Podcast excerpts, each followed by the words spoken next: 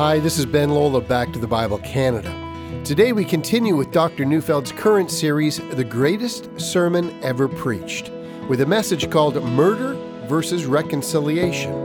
Now please turn with me in your text to Matthew chapter 5, verse 21 to 26.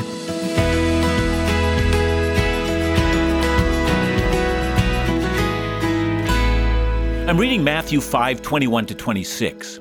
You've heard that it was said of those of old, You shall not murder, and everyone who murders will be liable to judgment. But I say to you that everyone who is angry with his brother will be liable to judgment. Whoever insults his brother will be liable to the council, and whoever says, You fool, will be liable to the hell of fire. So if you're offering your gift at the altar and there remember that your brother has something against you, leave your gift there before the altar and go. First be reconciled to your brother, and then come and offer your gift. Come to terms quickly with your accuser while you're going with him to court, lest your accuser hand you over to the judge, and the judge to the guard, and you be put in prison. Truly, I say to you, you will never get out until you have paid the last penny. You know, some time ago, a classified ad appeared in a newspaper. It said, Wedding dress for sale, never worn. Will trade for a 38 caliber pistol.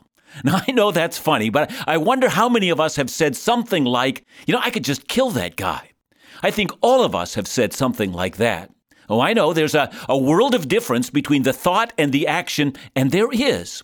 But let's come back to that notion at the end of this address. Today, in our study of the Sermon on the Mount, we begin a section in which six times Jesus says, You have heard it said, but I say unto you.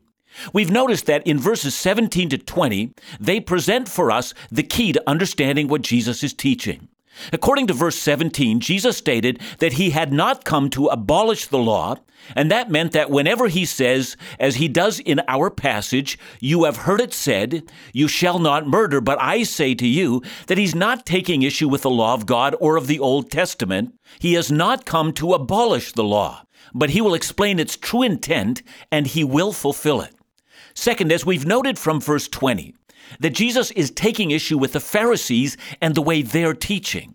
And so when Jesus says, You have heard that it was said, You shall not murder, he's drawing attention to what the Pharisees have taught regarding murder, and he's about to take exception to that.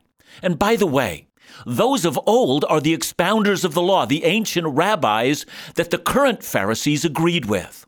Now, of course, the Pharisees were simply quoting the sixth command, which is stated in Exodus 20, verse 13. It simply says, You shall not murder. That's a simple command, simple to understand, and you might wonder how anyone could have disagreed with what that meant. But from that command in the Bible, the Pharisees added the words Anyone that murders will be liable to judgment. No doubt they taught that from passages like Genesis 9, verse 6. Whoever sheds the blood of man, by man shall his blood be shed, for God made man in his own image. See, the Pharisees taught that murder was to be brought before a court of law, and in that law, not all murderers were to be put to death. See, unlike Canadian courts, Mosaic law did not make a distinction in terms of premeditation. I mean, we consider it a far more serious thing if a man planned a murder as opposed to the one who committed a murder out of the heat of passion. But the ancient Hebrews never asked, How long has this person premeditated this murder? Rather, the ancient Hebrews asked, Was this murder intended or not? And so courts would determine intent and pass judgment. Was a weapon in the person's hand? If it was, the murderer shall be put to death. That, said the Pharisees, is what the law teaches, and that's what they taught. Now, what was wrong with that? Why would Jesus take issue with that? Aren't they precisely right? This is what the law taught. Why not just affirm it and say, on that matter, the Pharisees and I agree? But he doesn't. He begins verse 22 by saying, But I say unto you. So why does he do that? The answer is not so much what the Pharisees said, it's what they left unsaid. So let's examine what's missing.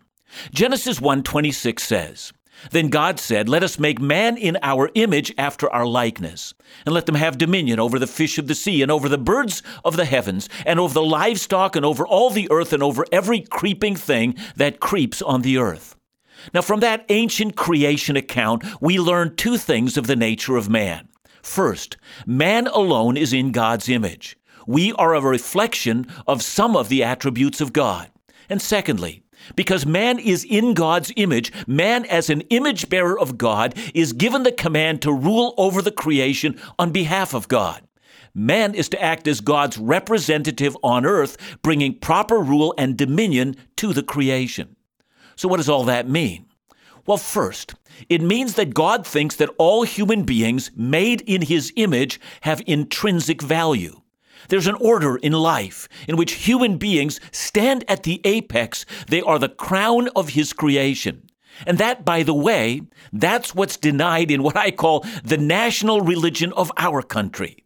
See, the religious ideals taught in the schools in this country teach that man is not unique. Instead, modern secular religion teaches that we are the product of impersonal, random, purposeless chance and not the result of design and the image of the Creator. If man is the product of chance, then man has no intrinsic value and no intrinsic purpose, and then the commands against murder are treated very differently. That's why someone can take a life and the world doesn't stop in our culture, and we should demand an accounting on the basis of the worth of that life. See, eventually the religion of random chance, purposeless creation has consequences. That's also why we can abort unwanted, unborn children. They have no intrinsic value. Their only value is if we want them. That's also why we're now having a movement in this country to allow legally assisted suicide. For if your own life is not valuable to you, well, then end it. It has no intrinsic value. That's why we will eventually see a, a, war against the elderly because we will not see them as rich in resources, but a drain to our healthcare system. See, that's the logical outcome of the secular evolutionary religion, a religious system that's now enshrined into law. See, whenever human life is treated not as the special project of God, then the taking of a dog's life is akin to a human life. And if I might add one more thing, that's why many secular families no longer have funerals. For they live and die without a sense of the divine, and so human remains are disposed of in the same way as the remains of a dog. Where there is no image of God, in this thinking, we live and we die like dogs. See, wouldn't the Pharisees have felt just like Jesus on these issues? Well, yes. They would have had the very same concerns if they had seen the kind of wanton disregard for life that exists in our culture. But let's go one step further. Do you remember the first murder? Cain kills Abel. How did that happen? Well, it begins with jealousy, and then the jealousy moves to anger, and then God confronts Cain not at the moment of murder, but at the moment of anger. In Genesis 4, verse 6, God says to Cain, Why are you angry? And then in the next verse, God tells Cain he needs to master his own sin. It is at this level that God begins to deal with him master and defeat your anger. See, anger that is the murderous kind of anger treats with contempt that which is made in the image of God. It's a mind attitude, and the Pharisees exemplified that. Think of their attitude towards Gentiles and Samaritans and women. They were contemptuous of them. The very principle which undergirded the command against murder, that is, the value of human life, had already been rejected by them. So, keeping the outward command, they denied the basis upon which the command stood that deep, abiding respect for life.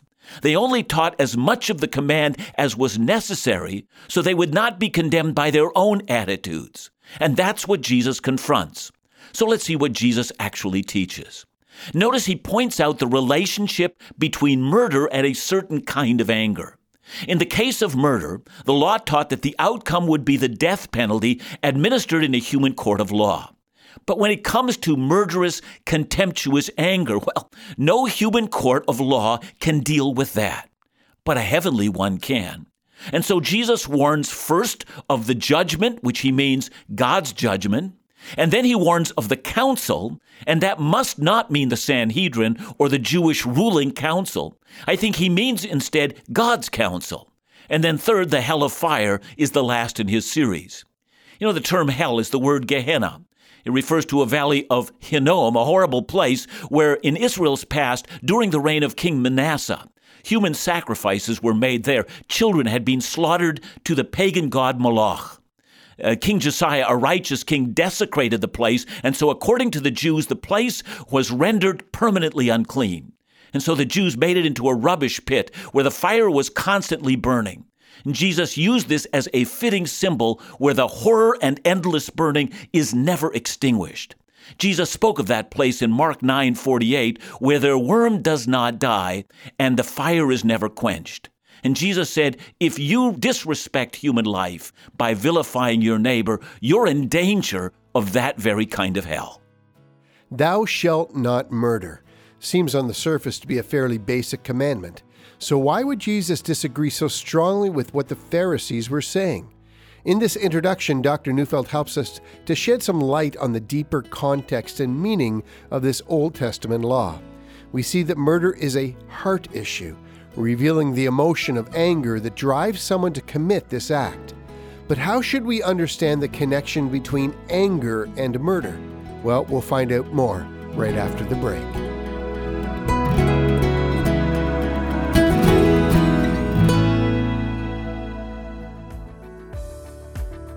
In these challenging days, there are so many voices calling for our attention.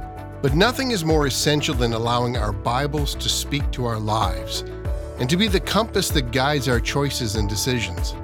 Psalm 119, 105 reminds us, Your word is a lamp to guide my feet and a light for my path.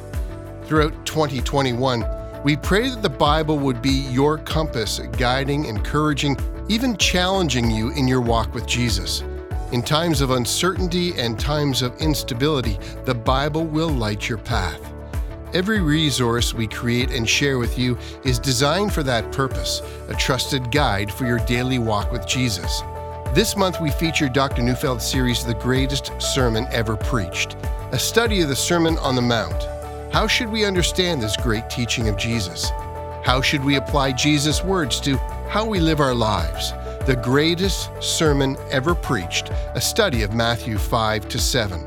So tune in every weekday on this station or visit us online to discover all the different opportunities to access all the free Bible teaching resources available to you.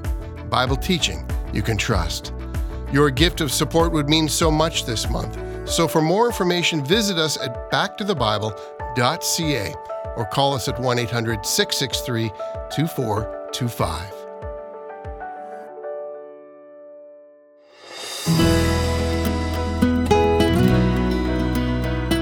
You may have noticed that several times I've used the term murderous anger rather than just anger.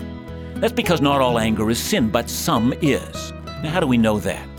Well, for one, in Ephesians 4:26 it says, "Be angry and do not sin," and that's a command. Be angry but have the kind of anger that does not sin. See, Jesus was angry. Notice Jesus in the temple driving out the money changers. He's angry at them. Or if you want name calling, how about the names that Jesus called the Pharisees? You hypocrites, you brood of vipers, you blind guides. These are angry words. I say this because of all the silly things that are said today. People say, you know, if Jesus is teaching us that we need to respect human life, that must also mean that we respect the value of all choices that human beings make. We are to have no enemies, but simply to have happy thoughts about everyone, regardless of what they do. Pass no judgment. Just respect differences. Take down all the barriers between people. Now, I love a poem that was written in the 1800s by a man named Charles Mackay. Listen to it. He writes, You have no enemies, you say. Alas, my friend, the boast is poor. He who has mingled in the fray of duty that the brave endure must have made foes. If you have none, small is the work that you have done. You've hit no traitor on the hip. You've dashed no cup from perjured lips. You've never turned the wrong to right. You've been a coward in the fight. And if there's anything in the life of Jesus that it teaches me, is that this man was no coward in the fight. He was at the center of a great fight. That's why he had enemies. You see, to be angry over unrighteousness is a virtue. Not to be angry over unrighteousness is a character defect, a flaw, one that Jesus did not have. So, what's the difference between unrighteous and righteous anger? Well, unrighteous anger is self focused. It's the kind of anger that James spoke about in James 4 1 to 2, where he writes, What causes quarrels and what causes fights among you? Is it not this, that your passions are at war within you? You desire and do not have, so you murder. You covet and cannot obtain, so you fight and quarrel. See, unrighteous anger is anger over frustrated desire, not getting for yourself what you want. And the anger bubbles out, and then I must have what I want for me, for my outcomes. But righteous anger is just the opposite. It wants what Jesus spoke of in the Beatitudes that is, hungering and thirsting after righteousness. That primarily is the difference between the two. And as Jesus points out, when we belittle a person rather than fight for a principle, we display hatred of God's creation. When we belittle someone in order to prove ourselves superior, we have the inner anger and inner hatred of the creation that is the same driving motivation behind murder. So you can fight for God's glory. You can fight for truth. You can fight for justice. You can fight for righteousness. You can fight for the glory of God and still deeply respect human life. All anger is not sin, but some, indeed, most of the anger in the world today is.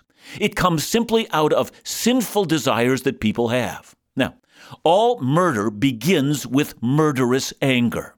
No murder ever came from other sources. Let me repeat that, for it's vital.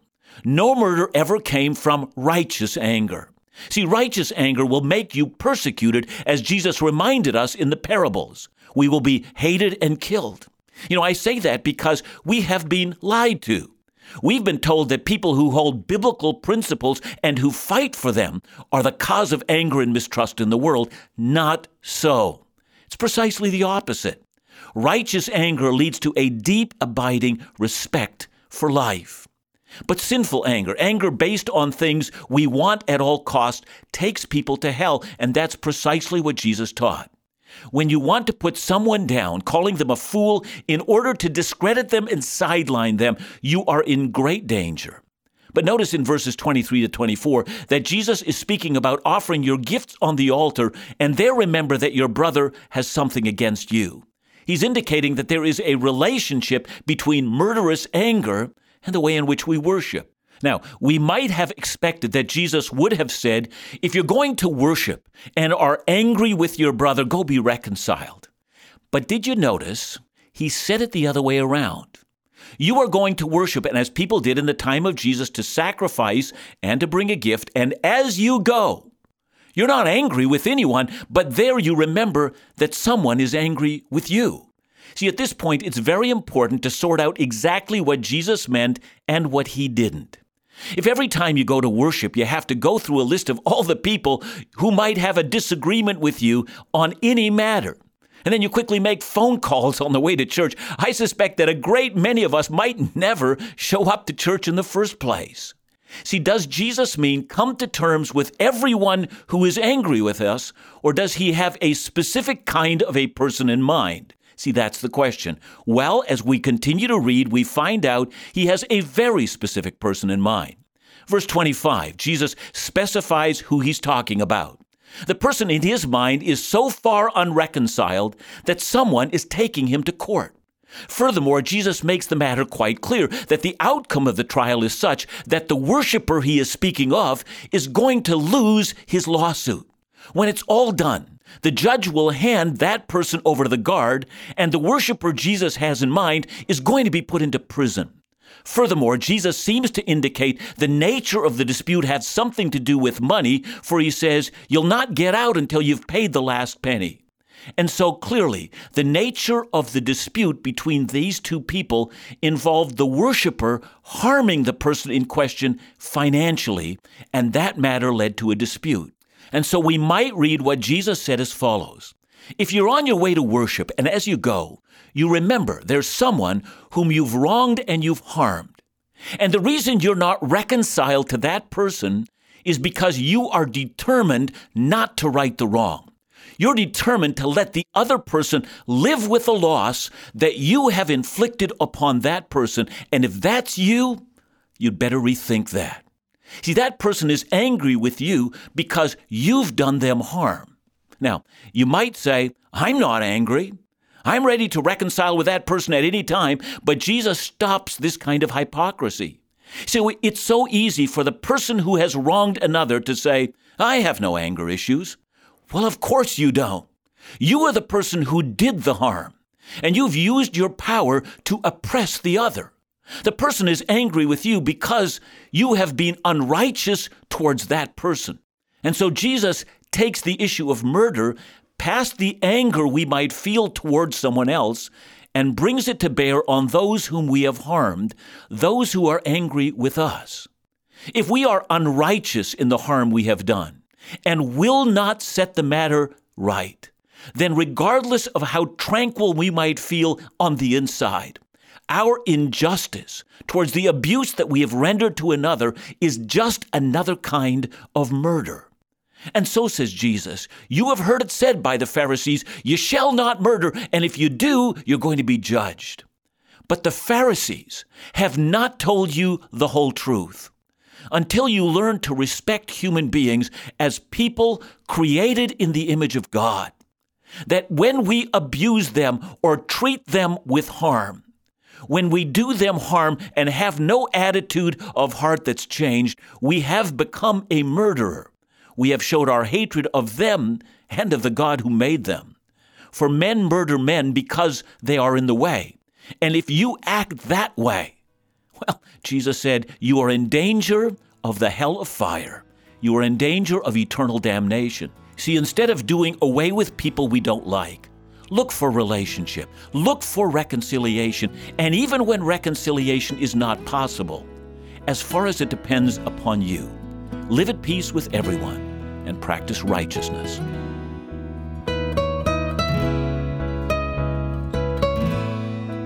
Wow, anger is a much more serious issue than perhaps we might have thought. In Jesus' teaching on murder versus reconciliation, we discover how much danger we fall into when we abuse anger towards another person who is created in God's own image. For this is really the heart of the issue. It goes beyond just the physical act of taking a life. This has been a tough but important lesson for all of us to understand and apply. I hope you've been encouraged by today's teaching from Dr. Neufeld. So please listen again tomorrow for another installment of the series on the Sermon on the Mount as we tackle what it means to honor God with our body from Matthew chapter 5. Back to the Bible Canada leading you forward in your walk with Jesus every day.